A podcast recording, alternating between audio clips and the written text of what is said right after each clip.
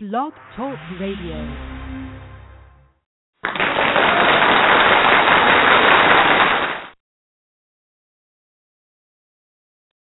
Good evening.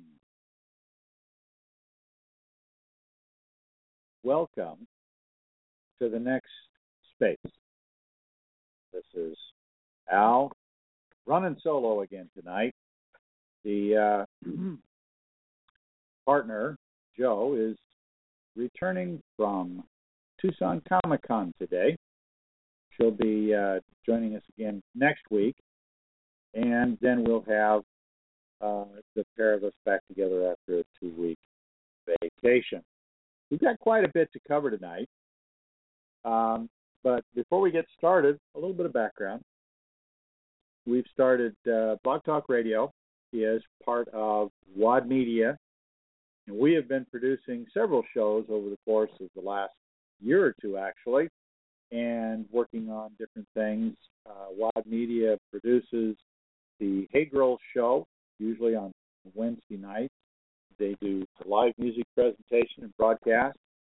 Uh, tonight, WAD Media presents for your listening, oh, what's the word, edification, the um, latest news this week from space. And if you'd like to participate, we're at 646 20. No, I'm sorry. Uh, our call in, guest call in number is 714 242 51. Check us out. Call in, talk with us, challenge us. We invite you to and join the conversation tonight about this week's space, manned spaceflight related news. For the moment, um, we're going to actually jump right into the news, particularly uh, because this evening, three of the members of the ISS are returning home tonight. Now, at 4:27 p.m. Eastern Standard Time, hatches closed at the ISS with the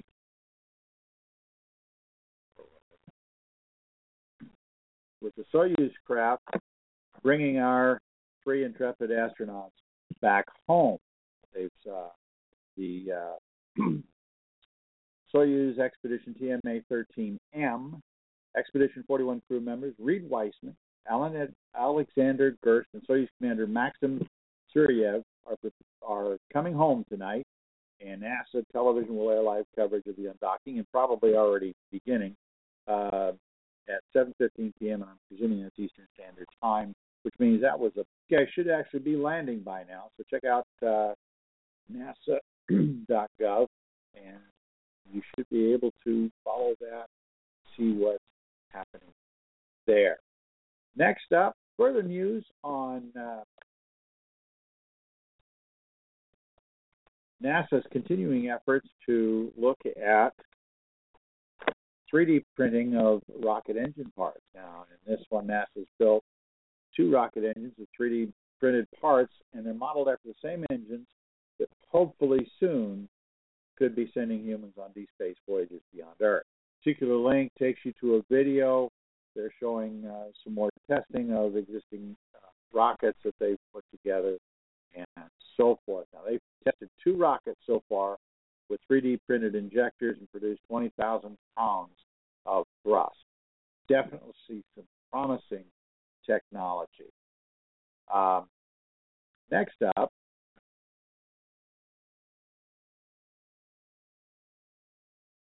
we talked, been a lot of articles, uh, some speculation, but not a lot actually. It's been kind of refreshing. And now the uh, New Scientist has reported uh, that we have some definitive answers finally in that mechanism the basically for those of you familiar with the ship the uh, mechanism that is designed to slow it down during reentry avoid earlier than intended just prior to the crash. Now, they're still working to determine the cause of the accident, which killed one pilot. They're a long way from finding the root final cause, but this article shows um, and discusses with some images how they believe that a lot of it is still um, moving forward. Now, from the news that I picked up this week is an expert has been looking at some of the material that NASA has been pushing and talking about capturing a near Earth asteroid, pulling it into Earth or, or, lunar orbit, and beginning to mine the darn thing, either robotically or with asteroids. But this guy suggests that nearby asteroids could be humanity's ticket to Mars. Now, as a way to get to Mars, this could save us a lot of time and a lot of effort, and probably also a lot of fuel.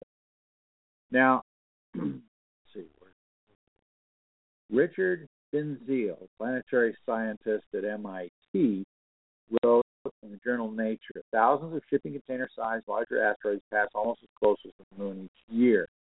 Now, instead of retrieving the asteroid, he suggests mapping the nearly 10 million uncharted space rocks more than 33 feet wide and estimates that basically, for those of you familiar with Buzz Aldrin's Mars cycler concept, we turn these guys into cycler ships. Who'd have thunk? I mean, it makes sense. All we got to do is catch them and ride, and then decelerate when we get to Mars. It's an interesting idea. Check out the article. You'll find some very interesting reading. Um, our next item is an article that what would happen to your body if you were pushed out into space.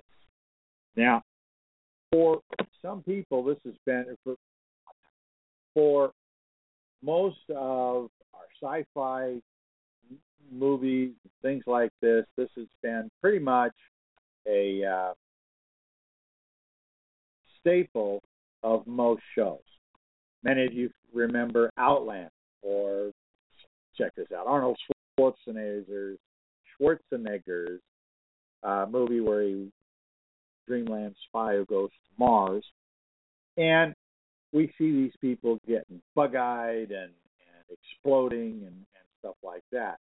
And so this this particular individual created a little video, and he talks about what would happen. Now I'm not going to give any spoilers, so watch the video, enjoy it, and um, we'll see how many of you actually keep your lunch. Next on the blotter, Okay. Orbital Sciences, after their destructive explosion on launch pad last week, um, has now announced comprehensive plans to fulfill its contract commitments by looking to other launch companies to help them complete their, their prospects. This is actually an interesting development because I'll tell you, um, more than likely, I mean, SpaceX is going to be on the list of those that Orbital Sciences is looking at to work with. But is SpaceX going to be willing? I don't see why not. Uh, Orbital would, of course, be. Pardon me. Orbital will, of course, pay for that, but hopefully uh, the two companies can work out in order to the uh, to get the needs of both the many to satisfy uh, the ISS delivery program, which is what is mostly important. I mean, everybody's going to make a buck. I mean, they're companies; they're in business to make money, so that's going to be important. But it's definitely going to be a cool event uh, to see how it plays out in the various aspects of the new space environment. Now, next up on the blotter, those of you who've been following NASA and the Orion craft preparations, especially as we're coming up to uh, the test flight coming up, the spacecraft designed to be our next NASA craft to go not only into orbit but into deep space, uh, is going to be doing a webcast sometime today.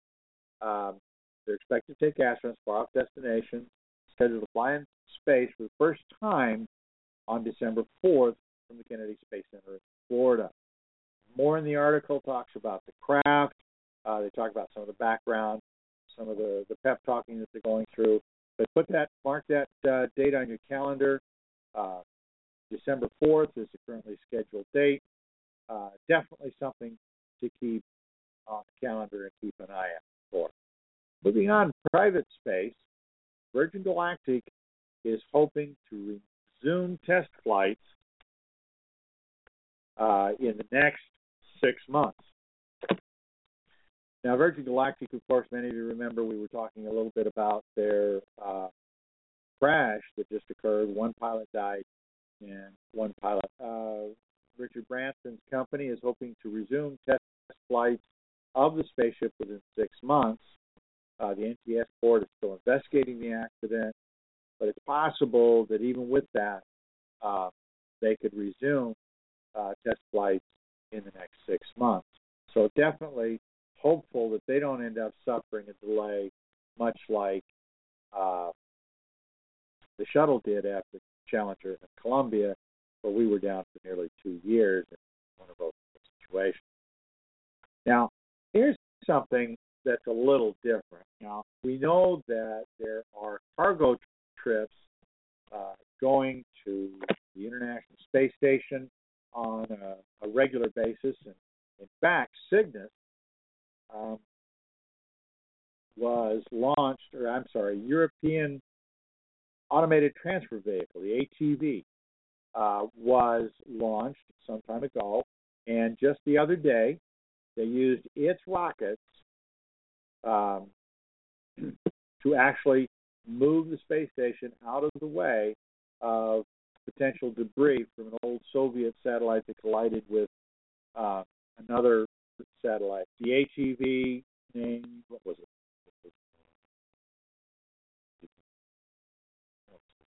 Uh, ah, there it is. Georges Lemaitre came in on 27 October this, year, and, and piece of Russia's Cosmos 2251 satellite after collided and, and broke up after another satellite, nine, was on collision course with the ISS. Now, it's about the size of a hand, and calculated that it would pass with four kilometers. But being that four kilometers is too close to NASA and, and so forth, all decided let's move the space station a little bit farther away just in.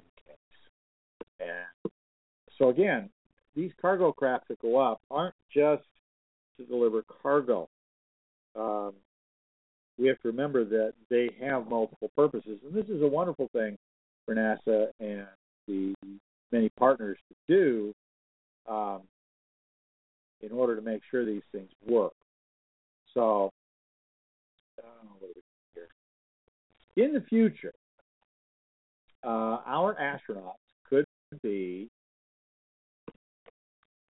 3D printing. Now, this is an article I think I've seen the subject before but I'm going to readdress it because they're reposting something here. There's a video here. The idea is that we could be 3D printing our moon base, or for that matter, a Mars base. And with the recent uh, improvements in 3D printing, in fact, they're now it's moving away from the term 3D printing and moving into one and the same because 3D printing is adding stuff to your base, your substrate, base, in order to the product you're looking for. A lot less waste. However, in most additive uh, manufacturing designs, it takes quite a while to print your single part. But then again, so does setting up, configuring the CNC machines and so forth, foundries, that type of thing, plus final sanding, cleaning up, and printing and, and cleaning up of parts and then testing and so forth for final use takes a lot of time. Keep this in mind as you think about the additive manufacturing techniques. Now, work continues to investigate the technique uh, basically it would be you'd set a robotic piece down and it would literally scoop up regolith, compress it, heat it, center it in order to create um, basically in, in this image and example they're talking about domes for the astronauts and so forth to live with, uh, particularly on the rim of Shackleton crater. So there's our our focus for manned spaceflight news this week. We're going to take just a couple of minutes break here.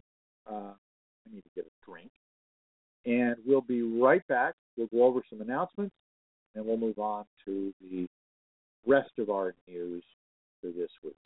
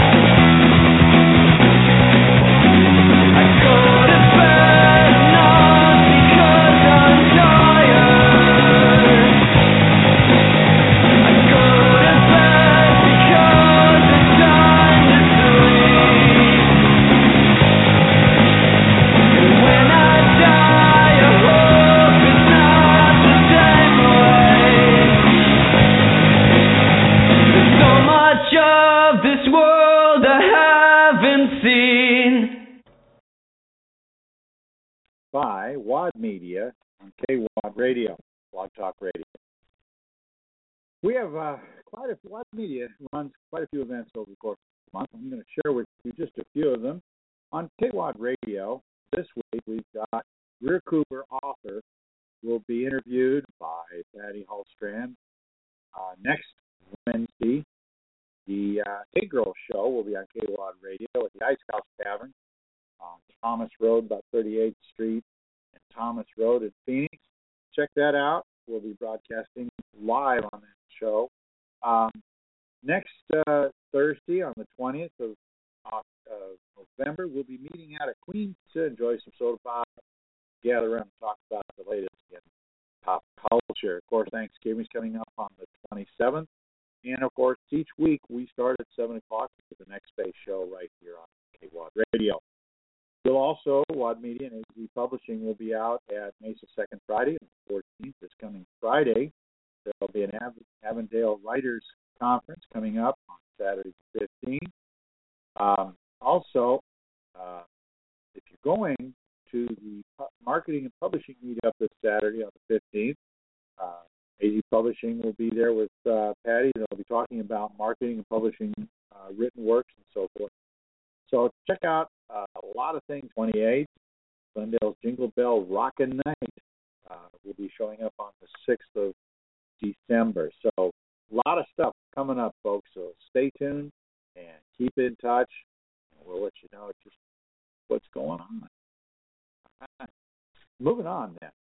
Tonight, we're going to do something a little bit different. I ran into a series of articles and just fired my imagination. Um, we talk about manned space flight a lot, and one of the things that we often forget is that there are technologies being developed today that have direct relationship on one thing I want to talk about. You know, there's been a lot of, of push and so forth about um, convergence and information and so forth. Um, and a couple of things that happened earlier this year that I just want to bring to your attention and point out. You know, we, we've seen films over the years talk about all of the different ways we can communicate and do stuff and also keep track of stuff. Well, both Mac and their iOS and also Google and their Android have exciting things this year by releasing basically connectivity that allows your wearable devices to communicate, or in the case of the Apple, uh, actually connect to your laptop. So the Apple OS lets your wearable devices connect to your computer. You can make phone calls. You can do all sorts of stuff. OS X, Yosemite, and iOS 8 give you new features. Um, and when a call comes to your iPhone, call rings on your Mac. You'll get a no- notification. You can see the caller's name, number, profile picture, or you can make calls from your Mac. You can also click on a phone number you see in contacts, calendars, messages, spotlight, and so be aware of. Now, on the other side of the coin, for those uh, who prefer the Android and, and PC-based stuff, Android Wear organizes your information, suggests what you need, shows it to you before you even ask. You get messages, meeting notifications, and weather updates at clients, respond to texts, instant messages, and emails by voice, ask questions like will it rain this weekend, and get answers. Um, both companies are touting this technology. I haven't tested it myself, but I will say that this is an exciting new way of thinking about what we're going to need. Surprise me that the ISS could use some of these things. Uh, in addition, I mean, think about what we're going to have to use. We don't have uh, internet or wireless land on the moon. We don't have it on Mars yet. But with the satellites that we've been putting up, it, it might be possible to create these by the interoperability that Apple and Google are building between these devices. May happen by the time we get through the next year or so, when we do launch for either Mars or the moon or capabilities between not only us here on Earth, but also with our people uh, living up in space. Now, here's another one. Many of you, and myself have watched with great interest a lot of the uh, research and materials done relative to space elevators. I ran across an article just the other day talks about something relative to elevators, um, and here's here's a blurb from the actual article. As articles, architects continue to design taller, taller buildings. Certain limitations of elevators going to become more of a problem. Well, a lot of what we've been talking about lately are the issues space elevator of getting that cable, whatever it is you're going to use to lift these cars up into orbit. Well, one stage has been passed as in buildings they've now developed a cable that can be used to lift elevators past what has been 500 meter mark or 1600 feet. Now this is a small step, I'll admit, but you have to acknowledge that they're using the technologies that they've been touting for space elevators now, and they're beginning to apply these into real world applications. The rest of it goes, talks about currently in the world's few buildings that are over 500 meters tall, passengers must transfer from one elevator line to another partway up. Now, this new lightweight material known as UltraRope, however, elevators should now be able to travel up to a full kilometer or 3,200, almost 3,300 feet. And it's, it's quite a distance, not quite just a little over half a mile, but that's a substantial change from the original maximum of roughly 1,600 feet or 500 meters. Definitely something to be following and keeping track of as time goes on. Now, also in our related tech, one of the couple of things we're going to need, and when we get to our destination, is we're going to need transportation. Some of you, maybe old enough, most of, a lot of you are probably old enough to remember the rovers that were sent at great expense and great research effort to the moon on the Apollo uh, 14, 15, and 16 missions, or I think it was there were four missions, and through Apollo 17. Now these used basically a, a, a kind of a wire mesh for the tires. Now Polaris Terrain Armor non-pneumatic tire made its way from military vehicles consumer market on the Polaris Sportsman ATV. It's been nominated for Tire Technology of the Year by Tire Technique and a technology that's actually been around a while. I mean, the article is is a bit dated, but the thing that I got struck by has to do with the idea that this is a technology that could be used, and they're doing it on ATVs now. Do you really think these things, these tires cost millions of dollars uh, to buy and purchase? Probably not. Why couldn't we use something like this? Well, okay, I know the answer to that. There are outgassing issues. Is it the right rubber? Last through the vacuum? Will it last through radiation? These are all questions to be asked.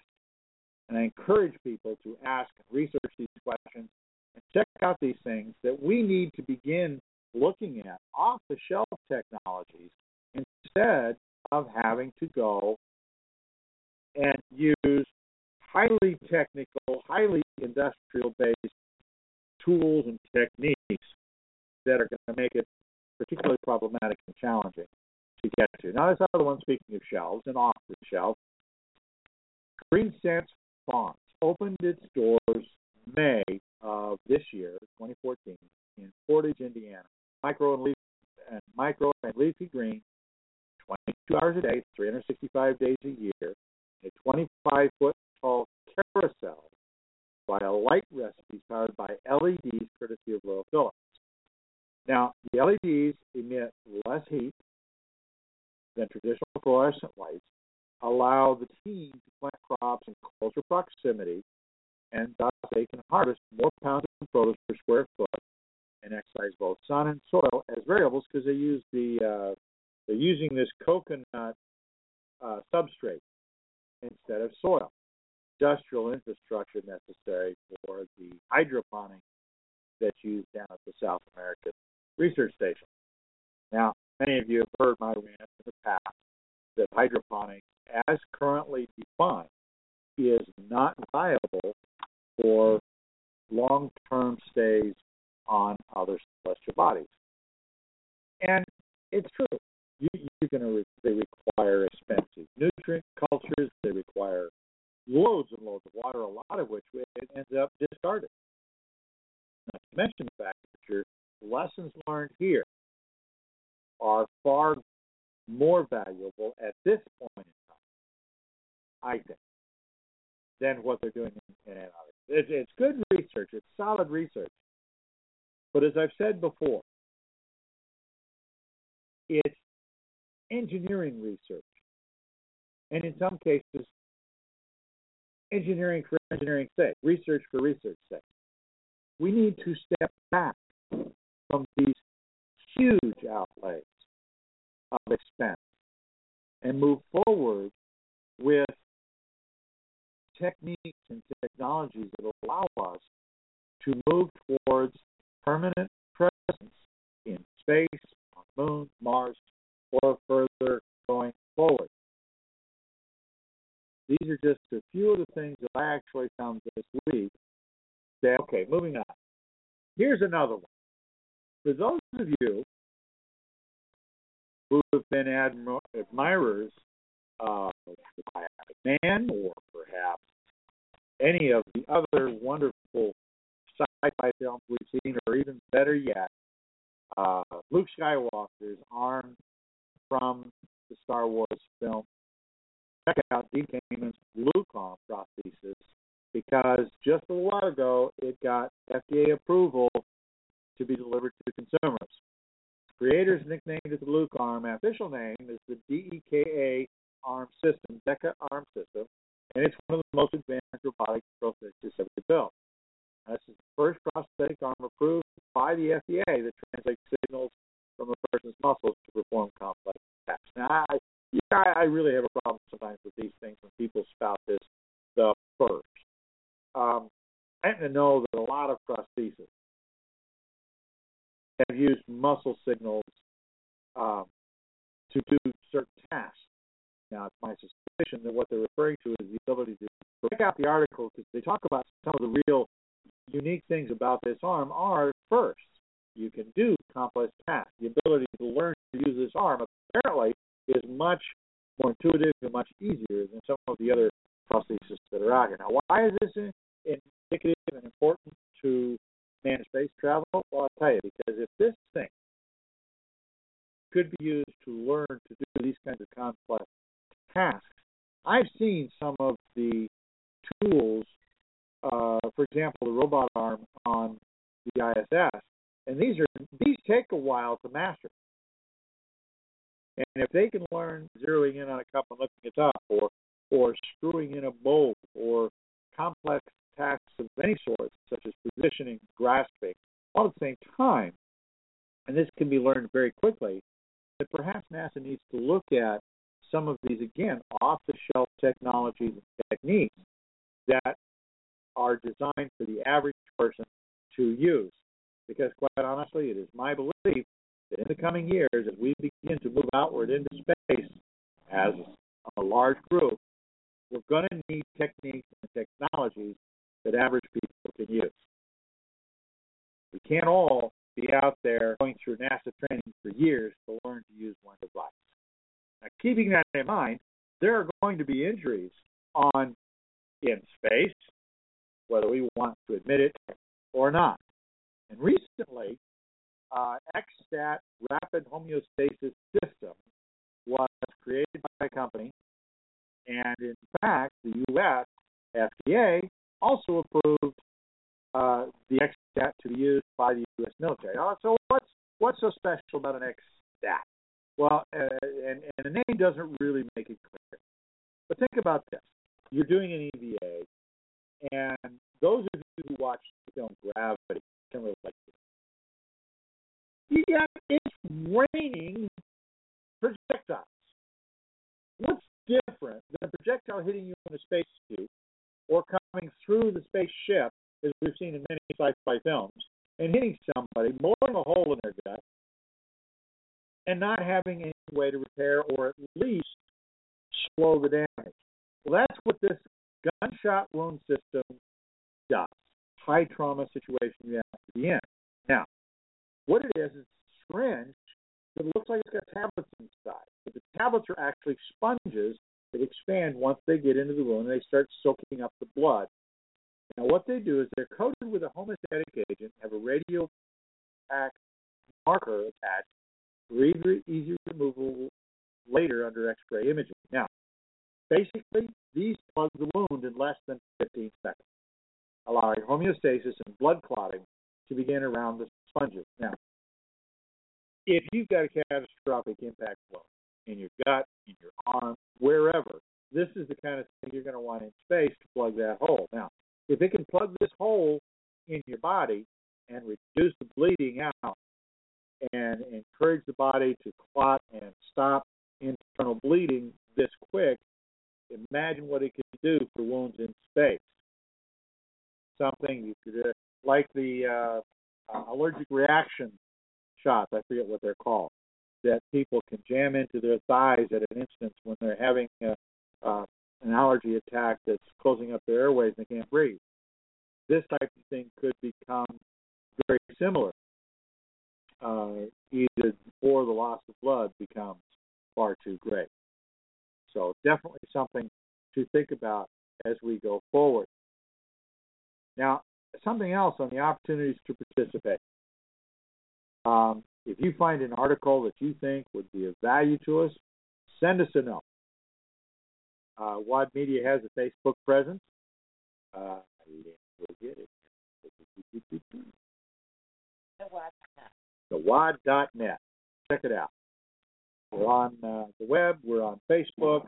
Check us out there. Send us a message either by there um, and or through the website, and we will get it and make sure that your your suggestion for an article or an item gets included. In our opportunities to participate this week, we reiterate something that came out last week on uh, Astrowatch. And if you've been to see the film Interstellar, or haven't quite gotten out to see it yet, if you buy your tickets on Fandango, uh, you can get a chance to win a flight into space aboard the Lynx spacecraft built by XCOR. Not sure about the timing, the way it all works, but um, somewhere between the fall of 2016 and the fall of 2017. They're always looking for innovative ways to add value to the Fandango movie ticket cost, tickets for consumers. And so the Interstellar trip is clearly the coolest prize we've ever seen for movies over the last 14 years of their company, Fandango. So check that out, guys. Um, as we always talk about, the Mars Society has the Mars Desert Research Station and the Flashline Mars Arctic Research Station. Places to go check out. If you check their website, they can give you uh, show you where those are. National Rover Competition. I believe uh, I think I saw a link this week that they've opened up the competition again for this year's uh, cycling through. Mars Initiative. Uh, online transparent fundraising revenue for the Mars Prize Fund. Jill Suds Brewing Beers.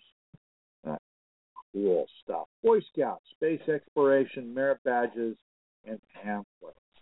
Uh, Virgin Galactic deal gave us a way to create our own little model spaceship too, and the Orbiter uh, uh, free realistic spaceflight simulation program. Uh, check our past programs for those links. Um, uh, so with that, we're just about ready to close up for this week. Uh, kind of went through it lightning fast this week, but you know it's been it's been a really hectic week with the uh, all of the news surrounding explosion uh, last week, and of course our hearts go out to the families of the two pilots of the Virgin Galactic crash. But we look forward to these investigations being wrapped up soon. We wish all the families well. And we hope you will join us next week, Blog Talk Radio, and share with us the latest news of manned spaceflight as we prepare to reach for the stars by way of our solar system. Good night, all. We'll see you next week. Have a great week.